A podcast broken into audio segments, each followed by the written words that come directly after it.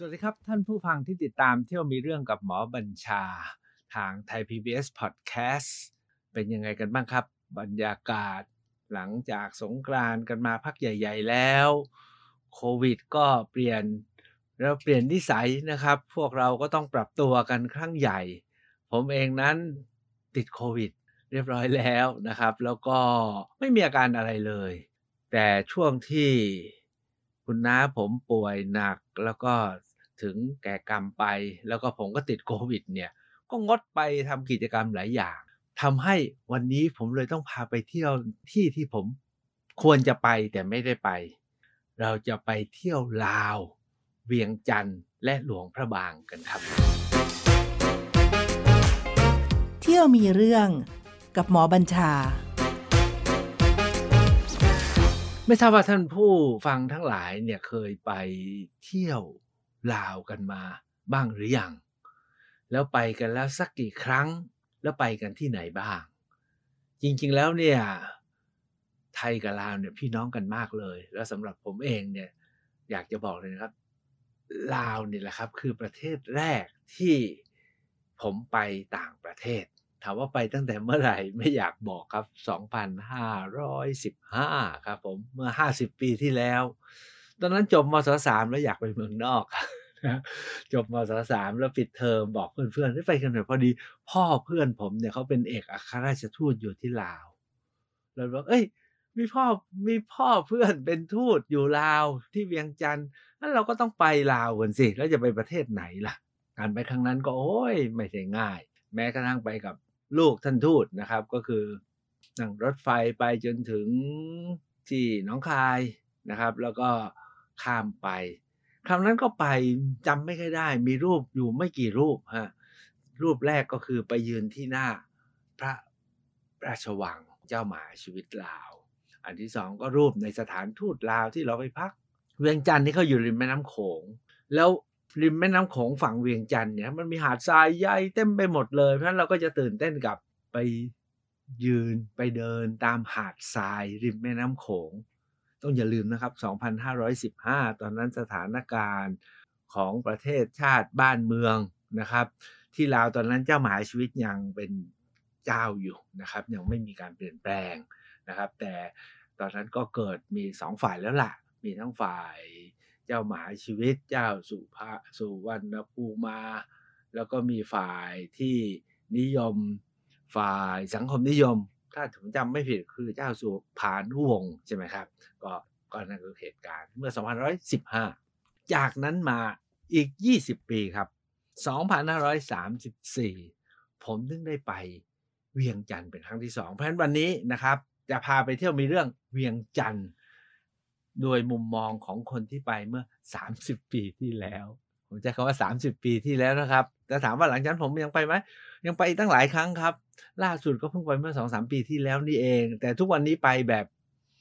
นั่งรถข้ามไปเลยนะครับ รถทัวร์ข้ามไปแล้วก็ไปวนในเวียงจันทร์วันเดียวกลับ ไม่ได้นอนด้วยซ้ำไปนะครับ แต่บางครั้งก็ไปแล้วก็ไปนอนนะวันสองวัน แต่ครั้งนั้นผมไปหลายวันนะครับ ด้วยการไปออกไปเรื่องอื่นไม่ว่ากัน ผมผมเนี่ยบอกแล้วเวลาไปเที่ยวเนี่ย ผมมักจะไม่ไม่ไม่ค่อยได้ไปเที่ยวแบบตรงๆอะ ปี2534 ตอนนั้นเนี่ยผมทำงานอยู่เทศบาลนครนครศรีธรรมราชก็เป็นผู้อำนวยการกองสาธารณสุข แล้วผมก็ขับเคลื่อนเรื่องงานสาธารณสุขในเขตเมืองนะครับงานสาธารณสุขในเขตเมืองแต่ก่อนต้องอย่าลืมนะเทศบาลเนี่ยไม่เคยทำเรื่องนี้ อย่างนี้ก็เก็บขยะรักษาสุขศาลานิดๆหน่อยๆ แต่ผมเนี่ยพัฒนางานสาธารณสุขแบบมีส่วนร่วมในเขตเมืองจนกรมการปกครองเนี่ยตั้งให้ผมเป็นใช่ไหม เป็นหนึ่งในแกนหลักแล้วกันของกรมการปกครองในการขบคิดเพื่อขับเคลื่อนงานสาธารณสุขในเขตเมือง นี่ผมเป็นกลุ่มกลุ่มน้ำร่องเลยนะครับเมื่อยุคนั้น จากนั้นก็ไปเชื่อมกับกระทรวงสาธารณสุข แล้วพอดีนะครับทางที่สำนักงงานสาธารณสุขจังหวัดอุดรธานีเขาจะจัดสัมมนาสาธารณสุขในเขตเมืองนะครับ โดยเชิญนายก 5 เมือง มาคุยกันเรื่องนี้เขาอยากจะให้นายก 5 เมืองทำบ้าง แล้วก็เชิญผมเนี่ยแหละครับ ไปเล่าสิ่งที่ผมทำที่นครศรีธรรมราชสมัยนั้นก็ทำงานกับเทศบาลที่มีนายกสมนึกเกตชาติเป็นนายก พร้อมกับไปเป็นคนดำเนินรายการชวนห้านายกในอีสานคุยกัน ผมจำไม่ได้แล้วนายกอะไรบ้าง เอาว่าผมไปสัมมนาทั้งทีพอดีครับว่า ต่อจากการสัมมนาเป็นวันเข้าพรรษา ผมก็เลยถือโอกาสสิครับ เที่ยวฮะเที่ยวต่อมีวันหยุดตั้งสามสี่วัน ไปเวียงจันทร์ครับ การไปครั้งนั้น 2534 ตอนนั้นลาวก็เพิ่งเปลี่ยนแปลงกันใหม่ๆนะครับ2534 การไปครั้งนั้นเนี่ยผมก็ไปแบบแบ็คแพคไปแบบแบ็คแพคก็คือนั่งรถเมย์ไปจนถึงที่ถ้าจำไม่ผิดฝั่งหนองคายเขาเรียกท่าเสด็จใช่ไหมแล้วก็นั่งเรือข้ามแม่น้ำโขงไปขึ้นที่ท่าเรือ ตอนนั้นเนี่ยไปคนเดียวก็ มีใบผ่านแดนก็มีคนเขาช่วยรับรองให้ มีคนรู้จักอยู่ฝั่งเวียงจันทร์ไม่ใช่ผมรู้จักนะ ญาติผมเขารู้จักเขาก็เลยฝากให้ไปหาคนนั้นเผื่อขาดเหลือจะได้ไม่ถูกจับนั้นการไปคราวนั้นเนี่ยไปแบบแบ็คแพคคนเดียว สิ่งที่เป็นปัญหามากก็คือเงินบาทกับเงินกีบบาทหนึ่งมันหลายร้อยกีบแล้วเวลาไปที่นั่นเนี่ยของทุกอย่างเนี่ยพอเขาพูดกันเป็น เขาพูดกันเป็นหมื่นนะฮะ จะซื้ออะไรเป็นหมื่นกิเป็นพันเป็นหมื่นหมดเลย แล้วต้องบวกลบคูณหารเพราะตอนไปเนี่ยนะครับ ก็กล่าวว่าหนึ่งเราจะต้องเป็นคนต่างแดนนะเราต้องประหยัดเนาะอันที่สองก็คือเราต้องไม่ถูกเขาหลอกเพราะเวลาเขาบอกอะไรเนี่ยงงหมด เช่น ขึ้นที่ท่าเรือเขาบอกว่าจะมีรถเมย์อ่านหนังสือผมเนี่ยเวลาไปต่างประเทศผมจะอ่าน Lonely Planet ก็เปิด Lonely Planet เขาก็บอกว่าอย่านั่งแท็กซี่ไปนะแพงนะครับหลายดอนก็ให้นั่งรถเมย์ รถเมย์มีราคาเท่านั้นกีบ ผมก็เอา้ามีคนมาถามมีแท็กซี่มาถามยังไงเราก็ไม่ไปนะกลัวเขาโขกรอรถเมย์ขั้นไหนขนาดนั้นมันก็ไม่จอดรับฮะก็เดินไปเรื่อย พอรถเมย์ไม่จอดรับเราก็เดินเที่ยวไปเรื่อย ไปเจอโรงพยาบาลหาดทรายฟอง ก็เข้าไปเที่ยวโรงพยาบาลเออโรงพยาบาลก็แปลกดีถ้างั้นเดี๋ยวเราไปถึงเวียงจันทร์ตอนนั้นเราเป็นหมอใช่ไหมเป็นหมอเทศบาลแล้วก็อยากไปดูที่ว่าสาธารณสุขในบ้านเมืองเขายังไงบ้าง เราเป็น พทย์ในเขตเมืองด้วย สุดท้ายเดินไปเดินมา มีรถตุกตุกผ่านมาก็เลย เอ๊ะ มีฝรั่งนั่งอยู่แล้วสองคนสามคน เราก็เลยขอพ่วงไปด้วย นั่งตุกตุกไปพอนั่งตุกตุกไปสักพักอ๋อรู้อะไรว่าทำไมรถเมย์เขาไม่จอด เพราะว่าเราโบกผิดเลนฮะคือฝั่งเมืองไทยเนี่ยมันต้องอยู่รถเนี่ยมันต้องอยู่ฝั่งซ้าย ผมก็เดินฝั่งซ้าย แต่ปรากฏว่าที่ลาวเนี่ยรถเขาชิดขวาเพราะเราเราโบกเนี่ยผิดเลนรถเขาจอดไม่ได้ ก็เลยอ๋อตายแล้วไอ้นี่ เชยมาก การไปเที่ยวเวียงจันทร์ของผมครั้งนั้นเนี่ยครับ เอ๊เราจะนอนที่ไหนดี โรงแรมแบบไหนเราจะกินจะอยู่ยังไง แต่ด้วยเหตุที่ผมเป็นคนมีนิสัยชอบชอบเที่ยวสำรวจไปเรื่อย ก็เลยออกแบบเองใหม่ครับ พอไปถึงพอรถจอดถึงเราไปเริ่มที่โรงพยาบาลดีกว่า เพราะรถเนี่ยไปจอดใกล้ ๆ กับโรงพยาบาลชัยเชษฐา เวียงจันทร์เนี่ยเขามีโรงพยาบาลใหญ่อยู่สองโรง คือชัยเชษฐากับโรงพยาบาลศรีมโหสถผมก็ลองไปเดินดูโรงพยาบาลทุกคนคงรู้นะครับคำลาวเนี่ยเขาน่ารักคำเขาแบบดั้งเดิม เช่น ห้อง ICU เขาเรียกห้องมอลสุม ห้องผ่าตัดเล็กเขาเรียกห้องปาดน้อย ห้องผ่าตัดใหญ่ก็เรียกห้องปาดใหญ่ปาดปาดก็คือผ่าตัดใช่ไหมคือเวลาลงมีดก็ปาดอะจากการไปคราวนั้นผมก็ไปเดินโรงพยาบาลเขาไม่เลวนั้นก็คิดในใจว่าเราอยากจะไปโรงพยาบาลมโหสถ ซึ่งเป็นโรงพยาบาลที่ใหญ่ที่สุด แต่ยังไงก็ตาม เก็บไว้ก่อน เพราะที่เที่ยวเมืองเวียงจันทร์เนี่ยส่วนใหญ่เขาก็ต้องไปเที่ยวอยู่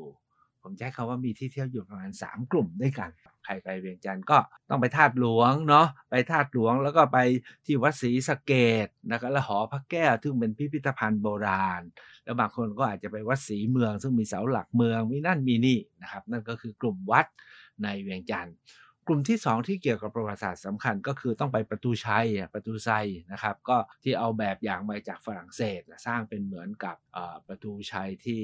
ที่ถนนใหญ่ที่ปารีสนะใครๆไปก็ต้องไป หรือไม่ก็ไปพิพิธภัณฑ์ จริง ๆ แล้วพิพิธภัณฑ์ที่นี่เนี่ยก็ไม่ได้มีโบราณวัตถุอะไรส่วนใหญ่ก็เป็นพิพิธภัณฑ์ว่าด้วยการปฏิวัติการสร้างชาติของลาว จุดที่3เนี่ยก็น่าจะเป็นพวกร้านค้า อาหารการกินนะบ่อนที่หาความสำราญที่สถานที่กินดื่มนะฮะเขาใช้คำนั้นนะครับ เป็นบ่อนเป็นโรงโรงบันเทิงที่กินดื่มนะครับ นั่นก็คือเวียงจันทร์แล้วก็หาซื้อเสื้อผ้า โดยเฉพาะอย่างยิ่งผ้าพื้นบ้าน อันนี้ผมชอบ ท้ายสุดเนี่ยเขาก็บอกว่าถ้าไปเวียงจันทร์แล้ว มีเวลาก็ควรจะออกไปในชนบทหน่อยนะครับ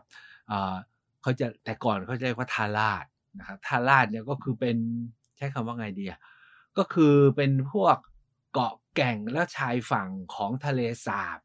เหนือเขื่อนน้ำงึม ก็เป็นที่พักตักอากาศ หรือว่าเป็นทะเลสาบของของคนที่นั่น อีกที่หนึ่งที่เขาแนะนำก็คือวังเวียง แต่อันนี้ต้องนั่งรถไปไกลสักสองสามชั่วโมงนะครับเลยเวียงจันทร์ออกไปไกล เพราะฉะนั้นเนี่ย เป้าหมายของการไปเวียงจันทร์เนี่ยก็จะมี 3-4 อย่างประมาณนี้นะครับ ลองไปค้นดูได้สำหรับผมเนี่ยนะครับ ไปเริ่มที่โรงพยาบาลชัยเชษฐา เสร็จแล้วก็เออยังไม่รู้จะนอนไหนดี ออกมาเดินเตะๆอยู่หน้าโรงพยาบาลก็เจอที่เวียงจันทร์เขามีสกายแลบทุกท่านรู้จักไหมฮะ ถ้าใครไปอีสานคงรู้จักครับเป็นคล้าย ๆ รถเหมือนเหมือนรถรถรถอะไรรถสามล้อเครื่อง บวกบวกกับพ่วงข้าง แต่เขาแต่งกันแบบสวยมากเลยนะครับ แล้วเขา คนที่นั่นเรียกว่าสกายแลบนะครับผมก็เห็นสกายแลบจอดเรียงรายอยู่เนาะก็เลยเข้าไปเดิน เออสวยดี ถือว่าเป็นอะไรเป็นเสน่ห์ของแต่ละแผ่นดินใช่ไหมเราก็อยากนั่ง ก็มีคันหนึ่งเป็นเด็กหนุ่มนะอ่านั่งแห้งๆอยู่ ผมก็บอกว่าขึ้นได้ไหมก็เลยขึ้นไปนั่ง แล้วก็ถามว่าถ้าไปส่งคิดกี่ตังค์เขาก็ว่าถามน้นเกียรติต้นได้กีบเป็นร้อยกีบ ผมบอกงั้นเขาพาไปทาดหลวง เด็กหนุ่มคนนี้เนี่ยต่อไปผมนับเป็นน้องนะครับ แล้วก็คืนนั้นผมก็ไปนอนบ้านแกเลยนะครับ แล้วหลังจากนั้นก็เลยคบเป็นพี่เป็นน้องกันไปเลย แต่มีเรื่องสำคัญที่อยากให้เล่านี่เป็นความทรงจำของการไปเที่ยวเวียงจันทร์ของผม จนถึงวันนี้ก็ยังนับเป็นพี่เป็นน้องกันอยู่เลยนะครับ เด็กคนนี้ชื่อเท้าย่วมเขาเรียกเท้าย่วมนะเขาเรียกผมว่าท่านหมอลาวเนี่ยหมอเนี่ยถ้าหมอทั่วๆไปคือ พยาบาลกับอนามัย แต่ถ้าเป็นหมอหมอแบบหมอนายแพทย์หลักสูตรอะไรหลักสูตรทันสมัยเขาจะเรียกท่านหมอ มันมีหมอกับท่านหมออผมก็ให้เท้าย่วมพาไปเที่ยว เอาเรื่องไหนก่อนดีล่ะ น่าจะอยากฟังเรื่องเที่ยวก่อนแล้วกันนะครับ เราไปเที่ยวเที่ยวที่ผมไปเนี่ยก็ที่ที่เป็นไฮไลท์สี่แห่งที่อยู่ในเมืองผมไปครบนะครับ แห่งที่หนึ่งก็ไปไหว้ธาตุหลวงนะครับธาตุหลวงก็ เป็นพระธาตุซึ่งมีลักษณะ เรียกว่าลักษณะเอกลักษณ์เฉพาะองค์องค์ธาตุเจดีเนี่ยมีความละไม้ธาตุพนม แต่ธาตุพนมเนี่ยจะเป็นถึงองค์ธาตุสูงตั้งนะฐานแคบ แต่ธาตุหลวงเนี่ยฐานกว้าง เราจะนึกถึงก็คล้ายๆนึกถึงสถูปสารจีฐานกว้างนะครับ แล้วก็แต่ที่ปลียอดเนี่ยออกเป็นแบบรูปพระธาตุพนม แล้วนอกจากนั้นแล้วความงามของธาตุหลวงที่เวียงนครเวียงจันทร์หรือกำแพงนครเวียงจันทร์เนี่ยนะครับ ยังมีเจดีย์รายอยู่เรียงรอบด้วยเพราะฉะนั้นเวลาถ่ายรูปเนี่ยสวยมากนะครับ แล้วก็เป็นสีทองแล้ววันนั้นที่ผมไปเนี่ยวันเพ็ญนะต้องเอาหมักเบงนะไปไปไหว้ไปบูชา แล้วเสน่ห์ที่งามมากของธาตุหลวงที่กำแพงนครเวียงจันทร์เนี่ยก็คือส่วนที่หนึ่งโดยรอบนะ รอบในกำแพงแก้วเข้าไปเนี่ยที่เรียกว่ารอบลานประทักษิณเนี่ยถ้าเราไปวัดส่วนใหญ่ก็จะมีกำแพงแก้วอยู่ข้างนอก แล้วเข้าไปข้างในที่ลานประทักษิณเนี่ยนะครับมีการรวบรวม เรียกว่าโบราณวัตถุศิลาจารึกนะครับหรือแม้กระทั่งต้องใช้คำว่าอะไรเดียรูปพระเจ้าชัยวรมันที่ 7 หรือพระเจ้าขี้เลื้อนนะแห่งอาณาจักรนครวัดนครธมเนี่ยมาตั้งอยู่ที่นี่ด้วย ถามว่ามาได้ยังไง เขาบอกว่าเนี่ยก็สมัยหนึ่งเนี่ยนะครับทางฝ่ายเขมรเนี่ยเคยเรียกว่าขยายปริมณฑลมาถึงที่เมืองหาดทรายฟอง หรือที่นี่ก็ได้มีการสร้างรูปของอพระเจ้าชัยวรมันไว้ แต่ว่ารูปที่ตั้งอยู่ทุกวันนี้เราเรียกรูปพระเจ้าขี้เรือนนะนะเพราะว่ามีหินมีไลเคนมีราอะไรขึ้นมากจนเป็นเป็นดะเป็นด่างเป็นดวง เราไม่รู้ว่าคือใครเรียกพระเจ้าขี้เรือนไว้ก่อนแล้วกันนะครับ อันนั้นก็คือเป็นความงาม แต่ที่งามยิ่งกว่านั้นนะครับ เวลาเราเข้าไปส่วนใหญ่เราก็จะไปทุ่มเทอยู่กับองค์พระธาตุหลวงสำหรับผมเนี่ยผมไปสะดุดตากับพระอุโบสถใหญ่มากอ๋อแล้วที่หน้าบันเนี่ยครับท่านทำเป็นปูนปั้นเรียงเต็มไปหมดเลยนะครับ เป็นภาพพุทธประวัติที่ผมว่าผมว่างามนะครับ แต่ส่วนใหญ่ด้วยความที่อยู่ไกลเกิน แล้วใจเราส่วนใหญ่เนี่ยก็จะไปพุ่งอยู่กับ องค์พระธาตุหลวงก็เลยไม่ได้ให้คุณค่าของภาพปูนปั้นนะครับ นูนต่ำที่หน้าบันของพระอุโบสถ แห่งวัดธาตุหลวงวัดธาตุหลวงในบริเวณเขากว้างใหญ่มากนะครับ แล้วผ้าไปวันเพ็ญนะครับ อย่างที่ผมไปคราวนั้นพอตอนเย็นโค้นเต็มไปหมด แล้วก็มีดอกไม้มีคนมาไหว้พระพี่น้อง ลาวเนี่ยยังไหว้พระยังบูชายังเข้าวัดแล้วก็นุ่งสิ้นนะฮะมีสบายสวยมากัน แล้วก็ทุกคนก็ทำมวยนะแล้วก็บนบนบนมวยก็เสียบดอกไม้นะครับนี่ก็เป็นบรรยากาศเมืองลาวที่เวียงจันทร์ที่ผมได้เห็นและสัมผัสเออที่วัดในเวียงจันทร์เนี่ยมีอีกสองสามวัดที่ผมคิดว่าไหนๆไปกันแล้วนะครับ ก็ไม่น่าจะให้พลาด วัดหนึ่งคือวัดศรีสะเกดวัดศรีสะเกดเนี่ยเป็นวัดหลวงละนะฮะแล้วก็มีหอไตร แต่ที่สำคัญก็คือมีพระอุโบสถ ที่มีช่องคนเขาชอบไปดูพระหมื่นรูปแสนรูปก็คือตามผนังทั้งหมดเนี่ยนะท่านเจาะทำเป็นช่องช่องเพื่อวางพระไม้นะครับเขาว่ามีเป็นแสนช่องเลยในอดีตก็ทุกคนก็ร่วมกันสร้างพระแล้วมาถวาย แล้วก็ตามผนังกำแพงเขาทำเป็นช่อง เพื่อวางพระพุทธรูปไว้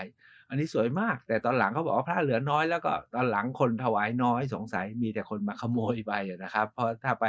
เมืองลาวเนี่ยพระไม้แกะสลักเนี่ยเป็นเป็นสิ่งที่ทุกคนชื่นชมว่างาม เพราะว่าทุกคนเวลาสร้างวัดสร้างพระก็สร้างด้วยใจใช่ไหมครับแล้วทำอย่างฉะนั้นที่วัดศรีสะเกดเนี่ยก็จะไปดูบริบทความงามของตัวพระวิหารนะครับ หอไตรนะครับ แล้วก็ระเบียงกำแพงแก้ว อีกวัดหนึ่งที่ขาดไม่ได้ วัดนี้สำหรับชาวไทยเราอาจจะ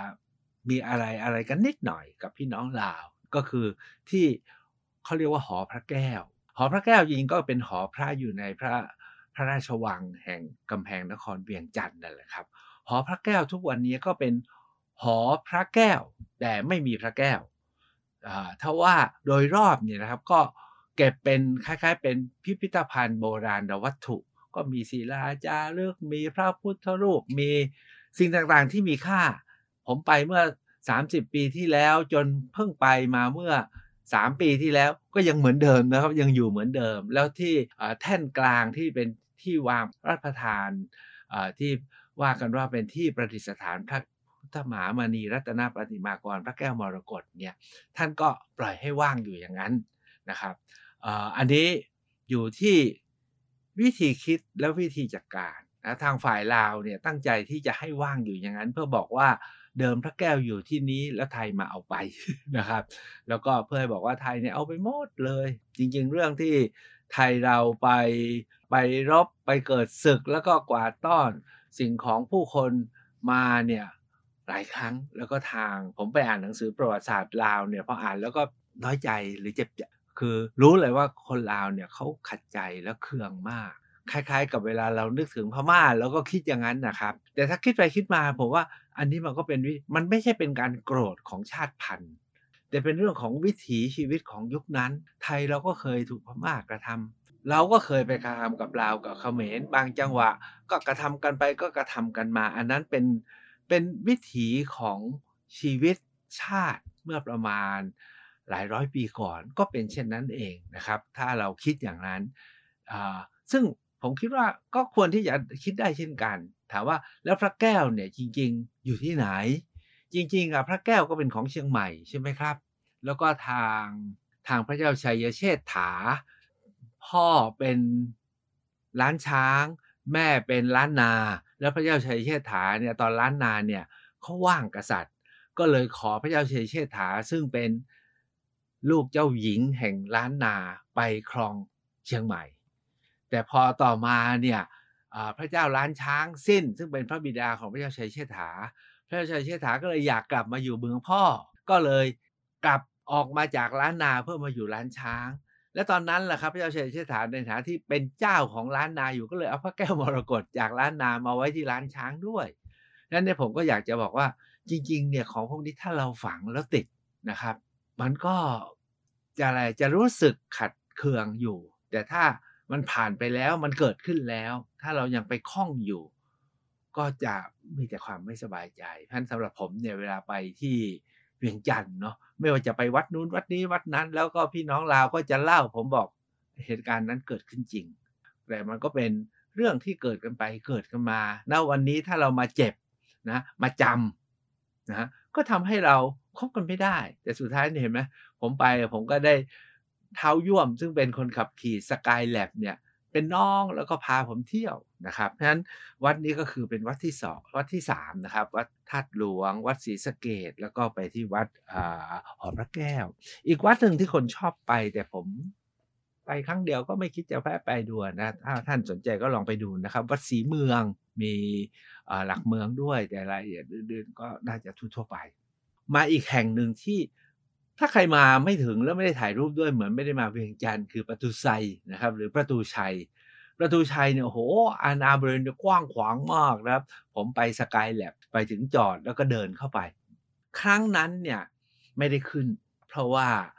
สมัยนั้นมันก็ยังยังควบคุมเนี่ยครั้งแรกที่ไป2515เขาก็ไม่ให้ขึ้น2534ไป เขาก็ยังไม่เปิดให้ขึ้นการจัดการยังไม่ดี แต่ยุคหลังเนี้ยเขาเปิดให้ขึ้นได้ทุกอย่างแล้วแล้วข้างในมีร้านขายของอะไรต่ออะไรหมด ผมไปครั้งหลังสุดเมื่อสามปีที่แล้ว มีความรู้สึกว่าแต่ก่อนเนี่ยนะไปแล้วไม่รู้ขึ้นไปทำไม ไม่มีอะไร แต่ทุกวันนี้ครับ ต้องไปนะครับ ต้องไปแล้วต้องขึ้น เหตุผลที่ต้องขึ้นก็คือว่า โครงสร้างเนี่ยมันดูไอเดียแบบฝรั่งเศส แต่ศิลปะเนี่ยเป็นแบบล้านช้าง แต่ที่สำคัญก็คือมีงานปูนปั้น ที่วิจิตรแล้วก็มีเรื่องราวแฝงไว้เต็มไปหมดตามฝ้าเพดาน ตามผนัง มีเรื่องราวเต็มไปหมด แล้วก็สีสันสวยมากต้องใช้คำว่าสวยมากนะครับ ขอไม่เล่ารายละเอียดแต่ไปดูเอาเอง แล้วไปแล้วต้องขึ้นนะครับ ท่านอยากจะบอกประตูชัยต้องไปอ่าอีกอันหนึ่งคือพิพิธภัณฑ์ประวัติศาสตร์ชาติลาว ที่เวียงจันทร์เนี่ยนะครับ นั้นไงต้องไปผมเป็นคนบ้าพิพิธภัณฑ์ทุกท่านทุกท่านก็รู้ใช่ไหมครับ ต้องไปให้ได้ ปรากฏว่าเขาบอกว่าปีหนึ่งเปิดสองสามครั้งเอง เปิดวันชาติ เปิดวันอะไรต่ออะไร พอดีครับว่า 2,530 ผมไป 34 ใช่ไหมพอดี 2,533 เนี่ยมีงานเกิดขึ้นที่นครศรีธรรมราชแล้วทางจังหวัดเนี่ยขอให้ผมเป็นหัวหน้าดูแลศิลปินพื้นบ้าน ตอนนั้นท่านทางจังหวัดกับท่านอาจารย์เอกวิทย์นัทหลางเนี่ย บอกว่าคุณหมอช่วยเรื่องนี้หน่อยได้ไหมนะครับช่วยกับทางราชพัฒดูแลศิลปินพื้นบ้าน จริงๆผมดูแลศิลปินพื้นบ้านในภาคใต้ศิลปินพื้นบ้านไทยหวังเตะนี่ผมก็ดูแลนะครับขวัญจิตศรีประจันเนี่ยผมเทคแคร์หมดแหละโนรายกชูบัว แต่ปรากฏว่ามันมีศิลปินนานาชาติมาด้วยจากเยอรมันอังกฤษอเมริกา ฝรั่งเศสมากันเพราะฉะนั้นแต่ในนั้นแหละมีลาวมาด้วยครับ ปรากฏว่าระบบ take care ดูแลเนี่ยเขาเตรียมคนต้อนรับศิลปินเนี่ยพูดฝรั่งเศส พูดอังกฤษพูดเยอรมัน แต่ไม่มีคนพูดภาษาลาว ซึ่งจริงพูดไทยก็ได้นะครับ เลยไม่มีคนดูแลพี่น้องลาว ผมนี่แหละครับเลยบอกเอ้าไปเที่ยวกันไหมผมพาเขาไปคิรีวง พาไปเล่นน้ำทะเลนะครับ คนลาวก็ไปทะเลเนี่ยก็ตื่นเต้นใช่ไหมปรากฏว่าทำให้ผมมีญาติดี แล้วก็นึกได้ เออ เราก็รู้จักหัวหน้าที่เขาพามาไง ผมก็เลยขอให้ ท่านเนี่ยช่วยพาไปที่พิพิธภัณฑ์ปรากฏว่าเข้าไปในพิพิธภัณฑ์เนี่ยนะครับ ผมมีสิ่งเดียวเท่านั้นแล้วหลังจากนั้นก็เลยไปเวียงจันทร์ก็ไม่ค่อยไปเท่าไหร่เพราะส่วนใหญ่ก็จะเน้นเรื่องของการกู้ชาติลาวเนี่ยก็มีประวัติของการใช่ไหมนะถูกไทยบุกรุกนะถูกเวียดนามบุก ถูกจีนบุกนะถูกฝรั่งเศสบุก เพราะฉะนั้นลาวเนี่ยเขาจะมีประวัติศาสตร์เจ็บปวดเยอะมากเพราะพิพิธภัณฑ์ก็จะมีแต่เรื่องกู้ชาติกู้ชาติ แล้วก็ ประนามผู้รุกรานไอเราคนไทยไปก็อ่านอ่านโอ๊ยถูกถูกไปหลายดอกครับ แต่ก็ดีเหมือนกันนะทำให้เราได้ระลึกถึงนะครับ นี่ก็คือสิ่งที่ไปเห็นที่ลาวท้ายสุดผมยังออกไปธรรมชาตินะครับท่าลาดผมก็ไปนะครับท่าลาดที่ว่าเป็นทะเลสาบเหนือเขื่อนน้ำงึมอะในเมื่อเขาบอกควรไป ก็ไปจนถึงแล้วครับ นั่งรถสองแถวครับไป แล้วรถสองแถวเสียด้วยระหว่างทาง แต่ก็ได้ไปเที่ยวท่าลาดแล้วสุดท้ายว่าอ๋อ มันก็คือทะเลสาบเนื้อเขื่อน ซึ่งไม่ได้มีการทำแลนด์สเคปอะไรแบบทะเลสาบเนื้อเขื่อนประเทศไทยเพราะฉะนั้นก็ต่อไปถ้าท่านไปก็ไม่ต้องไปแล้วกันนะครับ แต่เห็นหลังๆ ไม่แน่นะเห็นรูปเขาออกมาสวยเชียวนะครับน้ำเนี่ยเป็นสีเขียวปีเลย ผมขอกลับมาท้ายสุดครับว่าเฮ้ยผมไปได้น้องที่เวียงจันทร์ได้ยังไง ปรากฏว่าคนขับสกายแลบคนนี้เนี่ยนะครับ เขาเป็นหลานนายพล แล้วเป็นนักดนตรี ในเมืองเวียงจันทร์เขานักดนตรีเขาเรียกนักเสพเคยได้ยินไหมนักเสพนะฮะเขาว่าเสพอยู่ใช่เสพอยู่ในบ่อน เพราะบ่อนอะไรของคุณอะบ่อนเขาก็คือเป็นร้านอาหารที่มีเหล้ากินแล้วมีรำบง อันนั้นแหละเขาเรียกว่าบ่อน ผมเนี่ยคุยไปเออชีวิตเขาน่าสนใจนะ พ่อเขาเป็นนายทหารใหญ่แห่งกองทัพลาวฝ่ายขวา พ่อเขานะ แม่เขาเป็นลูกสาวของนายพล ร่วมรบของ ท่านไกรสอนพรมวิหารคือฝ่ายลาวซ้าย คือสองฝ่ายอะมันเขาเป็นองค์ประกอบที่น่าสนใจมากผมว่าเฮ้ยมันแล้วเขาก็เป็นนักดนตรีแล้วก็เบื่อดนตรีแล้วอยากหาชีวิตวิถีใหม่ ก็คือมาซื้อรถสกายแลบขับ ผมเลยชีวิตคนนี้น่าสนใจนะครับ มีลูกมีเมียเรียบร้อย ก็เลยอยากไปสัมผัสชีวิตคนเวียงจันทร์ แบบคนหนุ่มคนสาวในยุคนั้นเออเป็นยังไงนะแล้วโลกกำลังเปลี่ยนเนี่ยประเทศกำลังปล้ำเนี่ยเขาเป็นยังไงแล้วเป็นยังไงบ้าง สุดท้ายนะครับ ตอนที่จะหาโรงแรมนอนก็เวียนดูโรงแรม เวียนไปเวียนมาผมก็ถามว่านอนบ้านเองได้ปะเท้าย่วมบอกว่าถามแม่ก่อนนะก็ไปเข้าไปถามทั้งแม่ยายแล้วก็แม่เขาเองนะสุดท้ายก็บอกว่างั้นนอนบ้านแม่แม่ยายดีกว่า บ้านแม่ยายเขา แล้วแน่นอนครับเพราะบ้านแม่ยายเขาอยู่ใน เรียกว่านิคมของทหารอากาศ แล้วก็ปลอดภัยใช่ไหมไปอยู่ในเขตทหารน่ะปรากฏว่าไม่ปลอดภัยที่สุดเลยครับ เพราะว่าสมัยนั้นลาวเขายังเป็นคอมมิวนิสต์และยังไม่เปิดประเทศ การที่เราไปเนี่ยคนต่างชาติไปเนี่ยเขาต้องลงทะเบียนว่าไปนอนที่ไหน เพราะกลัวเขากลัวจะเป็นฝ่ายแทรกซึมไงปรากฏว่าผมไปนอนกลางคืนเนี่ย บ้านนั้นเขาไม่ได้นอนกัน เพราะว่าจะมีฝ่าย ทางการมาตรวจสอบว่าบ้านนี้ทำไมเอาใครก็ไม่รู้มานอน มาทำอะไร ผมหลับไม่รู้เรื่องก็ตื่นมาถึงก็วนแล้วเราก็ไม่ได้นอนนะเพราะเขาก็เกรงใจผมไม่ให้นอนไป แต่เขาก็ต้องเผชิญหน้ากับฝ่ายตรวจการสารพัดวันรุ่งขึ้น เอ๊ผมบอกงั้นเดี๋ยวผมเปิดโรงแรมดีกว่าเขาบอกไม่ต้องไม่ต้องไม่ต้องเขาพาไปนอนบ้านอ๋อผมนอนบ้านแม่เขาวันคืนที่สองคืนที่สามเขาเลยพาไปนอนบ้านคุณตา ซึ่งเป็นนายพล เข้าใจนะฮะไปนอนบ้านนายพล ก็เลยไม่มีใครมายุ่ง เพราะเป็นนายพลอดีตสายร่วนรบของเท้าไกรสอนผมวิหารซึ่งตอนนั้นก็เป็นประธานประเทศใช่ไหมครับนั้นก็ไม่มีใครมากวนทำให้ผมก็นอนสบายแต่ผมก็เลยได้คุยตั้งหลายเรื่องนะครับ กับท่านเท้าไกรสอนผมวิหาร เอ้ย ไม่ใช่กับนายพลเฮือนนะครับนายพลเฮือนซึ่งเป็นมิตรร่วมรบของเท้าไกรสอน แต่ถามว่าคุยแล้วมีประเด็นอะไรบ้างนั้นเนี่ยเอาไว้รอบหน้าแล้วกันนะครับผมจะพาไปเวียงจันทร์อีกนิดหนึ่งซึ่งเป็นช่วงของการไปเวียงจันทร์แล้วก็ต่อไปหลวงพระบาง นัดนี้ไปเวียงจันทร์ประมาณนี้นะครับ แต่ทุกวันนี้ท่านสามารถไปเองได้สบายมากนะครับ แล้วก็ไม่ได้ยากลำบาก ส่วนที่เที่ยวนั้นก็ตามที่ผมบอกไว้นะครับ ก็ เป็นอย่างนั้นแต่มีอะไรใหม่ๆ เพิ่มมากขึ้นนะครับ และที่สำคัญก็คือร้านรวง โรงแรมคราวนั้นเนี่ยนะผมไปเข้าโรงพยาบาลด้วยนะครับ เอาไว้เข้าเล่าคราวที่แล้วแล้วกันคราวหน้าแล้วกันนะครับ ผมไปไปบ่อนนะฮะแล้วก็ไปเกิดเหตุต้องเข้าโรงพยาบาลไปเข้าห้องปาดครับ โอเคครับ เลยเวลาแล้วครับ นัดกันนัดหน้าครับ สวัสดีครับ เที่ยวมีเรื่องกับหมอบัญชา